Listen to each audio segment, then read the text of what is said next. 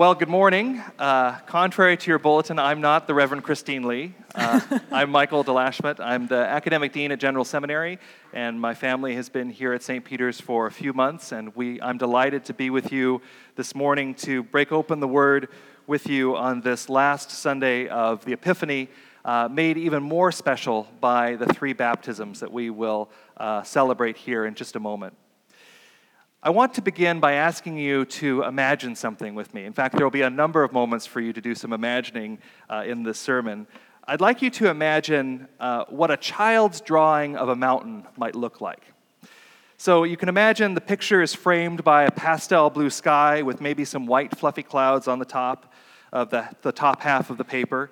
Maybe there's some green grass and some white sheep and some yellow flowers along the bottom edge. And in the middle of the page is a large green half circle mound, maybe with a couple of stick figures on the top, victoriously high fiving as they've completed a big hike.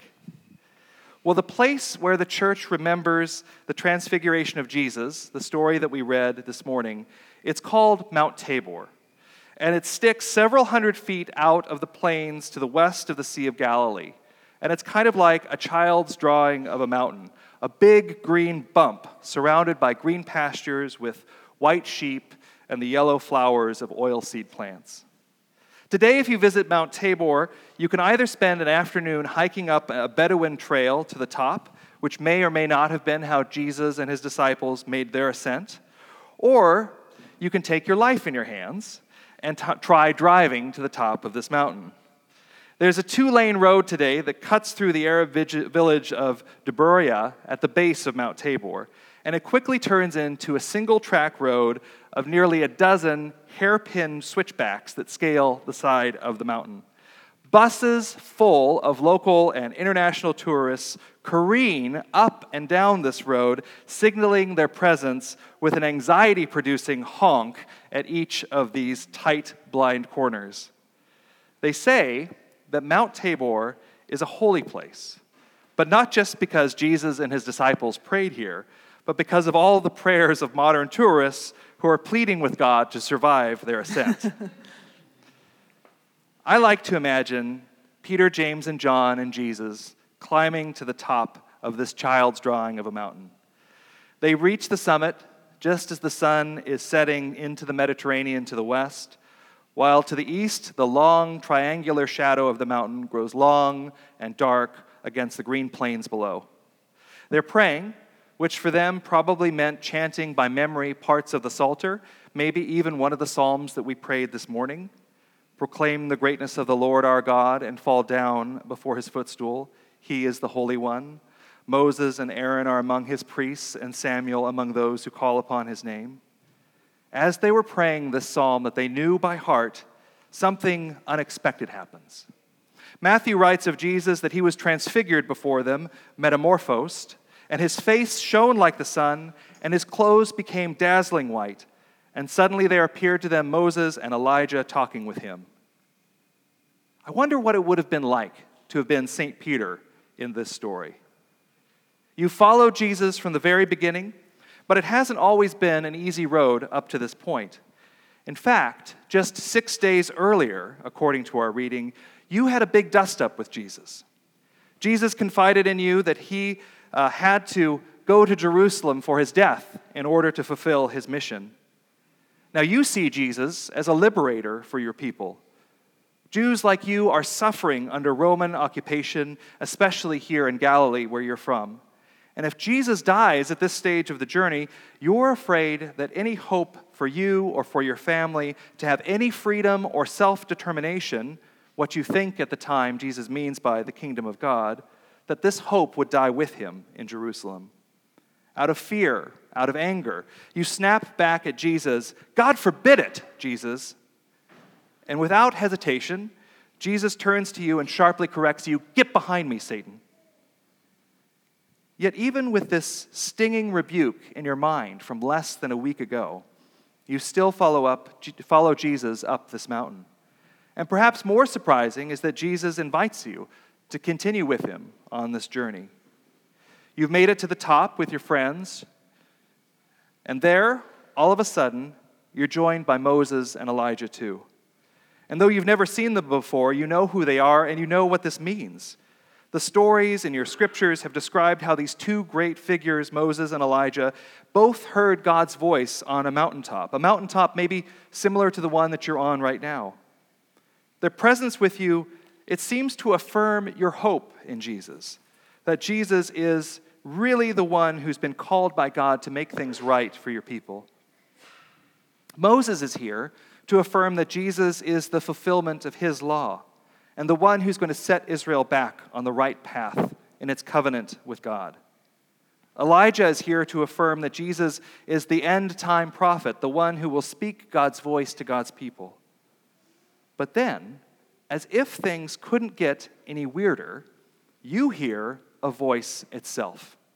Not the voice of God spoken in the law, not the voice of God spoken through the prophets, but the voice of God calling you directly out of a cloud. The words echo back to you a line that you've heard Jesus say many times before as he's recalled back to you the story of his own baptism in the Jordan River three years ago. This is my beloved Son, in whom I am well pleased. And then the added command from heaven listen to him.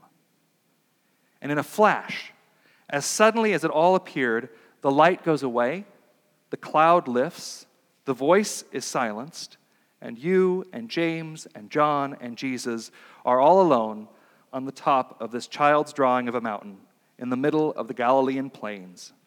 And in the silence, Jesus reaches out to reassure you get up, don't be afraid. This experience is a powerful one. One so powerful, in fact, that it appears almost identically in all three of our synoptic gospels Matthew, Mark, and Luke. It's also referred to in our reading from 2 Peter this morning, and it played a big role in the imagination of early Christian preachers, folks like Origen of Alexandria or John Chrysostom. And in our own church, in the Episcopal Church, this story is almost always read on this, the last Sunday of the Epiphany, the Sunday before Ash Wednesday. So, what's this all about? Why? Why is it an important enough event to pass on and memorialize in this way? And what does the transfiguration of Jesus have to do with you and me today, anyway? Well, in the life of Jesus' disciples, the transfiguration seems to serve two purposes. First, it affirms what the disciples hoped for, and secondly, it encourages them for what's ahead. The transfiguration affirmed what the disciples had hoped for about Jesus, namely that Jesus really was God's anointed servant, who had come to fulfill the law and the prophets and to bring about God's kingdom on, in Israel. That's what seeing Moses and Elijah must have meant for Peter, James, and John. Yet the transfiguration wasn't just about affirming what they already knew. It was also an experience that would help them in their future journey with Jesus they now had a first hand encounter with God, an experience that was confounding, but also strangely affirming, terrifying, but also somehow enduring and sustaining and nurturing. It was an experience that had lasting value, but whose meaning took time to fully develop. It's like a photo taken by an old Polaroid camera. The meaning of the experience would continue to develop over time with reflection, remembering, retelling, and sharing. What happened to the disciples on the top of Mount Tabor is the very definition of a mountaintop experience an encounter with God that confounds and affirms and terrifies and sustains, an experience that begins to make sense once we remember it.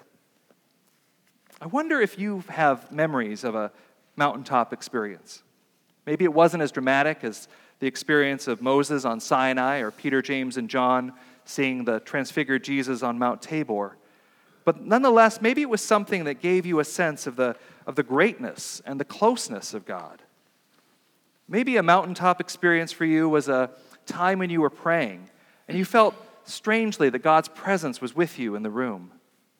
Maybe it was when you were serving someone in need and you walked away with a sense that maybe that person that you had encountered was the risen Jesus in front of you. Maybe it was the first time you picked up a Book of Common Prayer and you felt yourself swept along in worship with hundreds of generations of other Christians who came before you and continue to pray for and with you.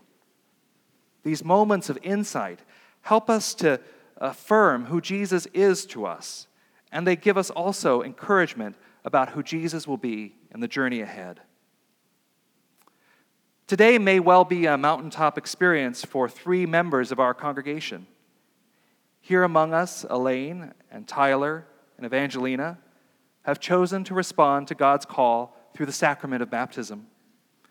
In baptism, God is speaking to you, to you three. God says to you, You are delivered from sin and death. Your hearts have been opened to grace and to truth. You are filled with the holy and life giving Spirit. You will be kept in faith, empowered to love. You are sent into the world, and you will be brought into the fullness of peace and glory. You will be marked as Christ's own forever. Today, as we bear witness to our newest siblings in Christ, as they descend into the waters of baptism, may we also ascend with them to the mountaintop of God, to encounter God here among us today. With them, let us hear God's voice again, affirming our hope in God's promises, strengthening us for the journey ahead. Amen. Amen.